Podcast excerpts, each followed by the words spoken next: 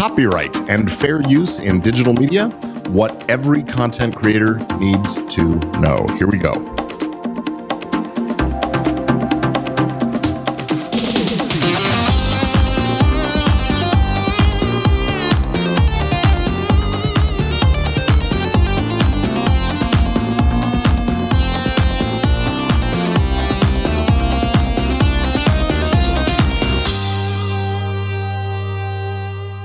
Welcome, welcome to another episode of Legit Podcast Pro. I'm Gordon Firemark, the podcast lawyer. I help creatives and business people in the podcasting industry and digital media industry and filmmaking and theater and all those other areas, but I help them cover their bases and to protect themselves and things they create. This is the weekly show where I offer legal tips and information, strategies, and answers to your questions so you can grow your show like a pro. So, are you a content creator? Maybe you have a YouTube channel or a podcast and you love creating new content, but I'm guessing you haven't stopped and given a whole lot of thought to the legal side of things, and that's what I'm here to do is shed some light. Specifically, the legal areas around copyright and fair use are our topics today. Now, there's no need to worry. I'm going to break this sort of complicated stuff down for you, so let's just get started. Let's talk first about copyright. Basically, copyright law is designed to promote the progress of various art forms. And it does that by providing a limited period of time, it's a fairly long period of time, uh, in which the uh, artists have protection for their works of authorship. Things like music and movies and sculptures and paintings and books and poems and songs and all those kinds of things. So, as a content creator, you are considered an author under the law. And as the author, you are the owner. You hold the copyright to any original content that you create. That means that nobody else can use your content without your permission. And what that means, though, is that it's true for everybody. If someone else creates content, then they have the same protections and rights. So if you're making your video or your or your audio piece or your podcast or whatever, and you want to use a piece of music or a clip from a film or you want to read a poem that inspires you, or maybe a passage from a book is part of the subject of what you're talking about. Any of those kinds of things. If you want to use them in your creation, you need permission from the owners of the copyrights in those components. So the usual way to get that permission is pretty obvious you ask.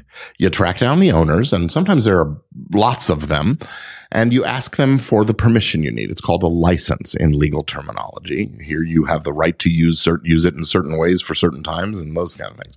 That's a license. And then you negotiate a price for the license for the rights that you need. And you have to do this for each every each and every piece of content that you bring into your production. It's called direct licensing and it's not the same as how things work in broadcast radio, where stations have blanket licenses from organizations here in the US called ASCAP and BMI. There's another one called SESAC. There's a few others. And every country has these organizations that allow the radio station or the, or the creators to use any piece of music that they want. But podcasting is a different medium. And so there are just plain and simple different rules.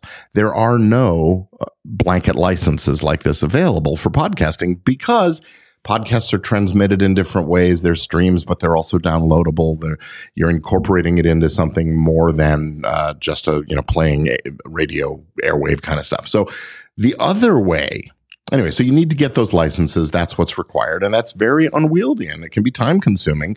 I've spent t- uh, you know weeks and weeks and weeks just to get one song approved for something.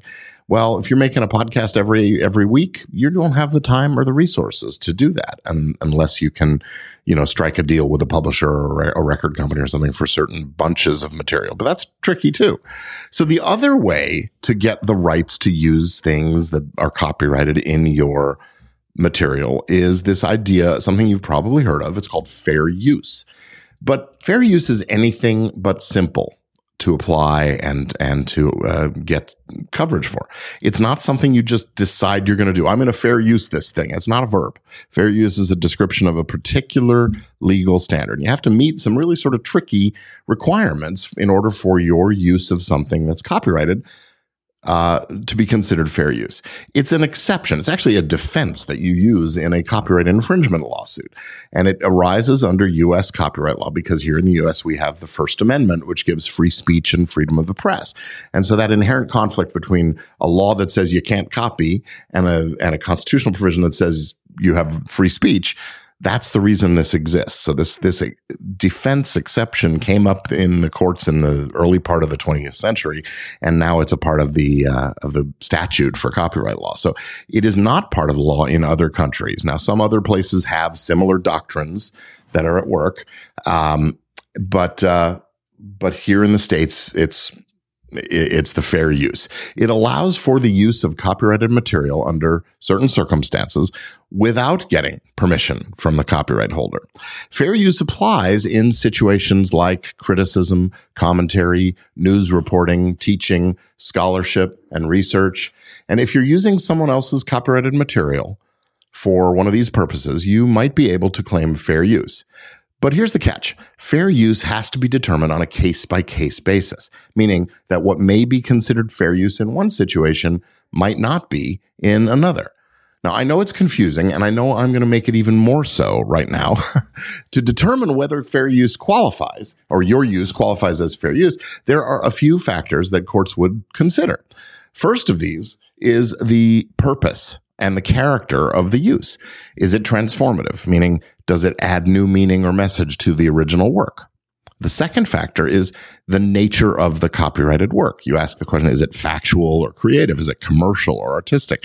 That becomes useful in deciding partly that transformation, transformative question. The third factor is the amount and substantiality of the portion used. Are you using a small portion of the original work uh, or a large portion? But there are no rules of thumb. Remember, it's just not a quantitative how long is the clip you're using kind of inquiry but it's also a question of how substantial is what you're using relative to the whole of the thing that's being used so it's a it's a big gray area kind of question and then fourth we consider the effect of the use on the potential market for or value of the copyrighted work. Would your use of the material harm the market value for the original? Note, this is not about whether you're making money from the use, but it's about how your use impacts the copyright and its owner. This is one of the areas where we get a lot of misconceptions. We get people saying, I'm not making any money from it, so it's okay. That's not the test the amount and substantiality thing. There's no rule of thumb about how much is okay to take. There's a lot of misconceptions about, well, seven seconds or four bars of the music or those kind. None of that is actually true uh, uh, rules of thumb. That you just can't do rules of thumb in this arena. So look. I know this is a lot to remember, but the bottom line is if you're using someone else's copyrighted material in your content, you can either get a license, that means permission, or you can take your chances, use it without permission, and hope that fair use covers you. The problem is you can't really know until you either get a DMCA takedown or you get sued. And then the judge and the jury are the ones who get to tell you whether or not they think it was fair use. Now, you can also, you can consult an attorney like myself and get a fair use opinion letter that tells you what you, okay, looks like what you're doing probably is fair use and therefore, and we're never going to go more than probably is, right? Um, and depending on the kind of project you're doing, it might be a worthwhile approach if you've got a little budget for that kind of thing you know, if you're doing a, a, weekly album review or something like that, it might be considered commentary and criticism. But again, we have to do a deep dive analysis into this for each particular show and preferably for each particular piece of whatever you're using. So really, unless you're doing something that's very, very clearly fair use, it's going to be risky to rely on fair use as a defense to your, uh, your copyright, uh, claim against you for using that stuff without permission. So here's a quick word from our sponsor, me, podcastlawforms.com. This episode is brought to you by Easy Legal Forms and Templates for Podcasters. If you're a legit podcast pro, you want to protect your intellectual property and ensure that content is used appropriately. Easy Legal Forms and Templates for Podcasters can help. Our form store at podcastlawforms.com provides a variety of legal forms and templates specifically for podcasters, including host and co host agreements, DMCA takedown notices, release forms, and much more. With these easy downloadable templates, you can customize the forms you need in just minutes. Plus, our affordable bundle and a la carte pricing makes it easy to get the protection you need without breaking the bank. Visit podcastlawforms.com today. Easy, legal, affordable forms and templates for podcasters. Podcastlawforms.com.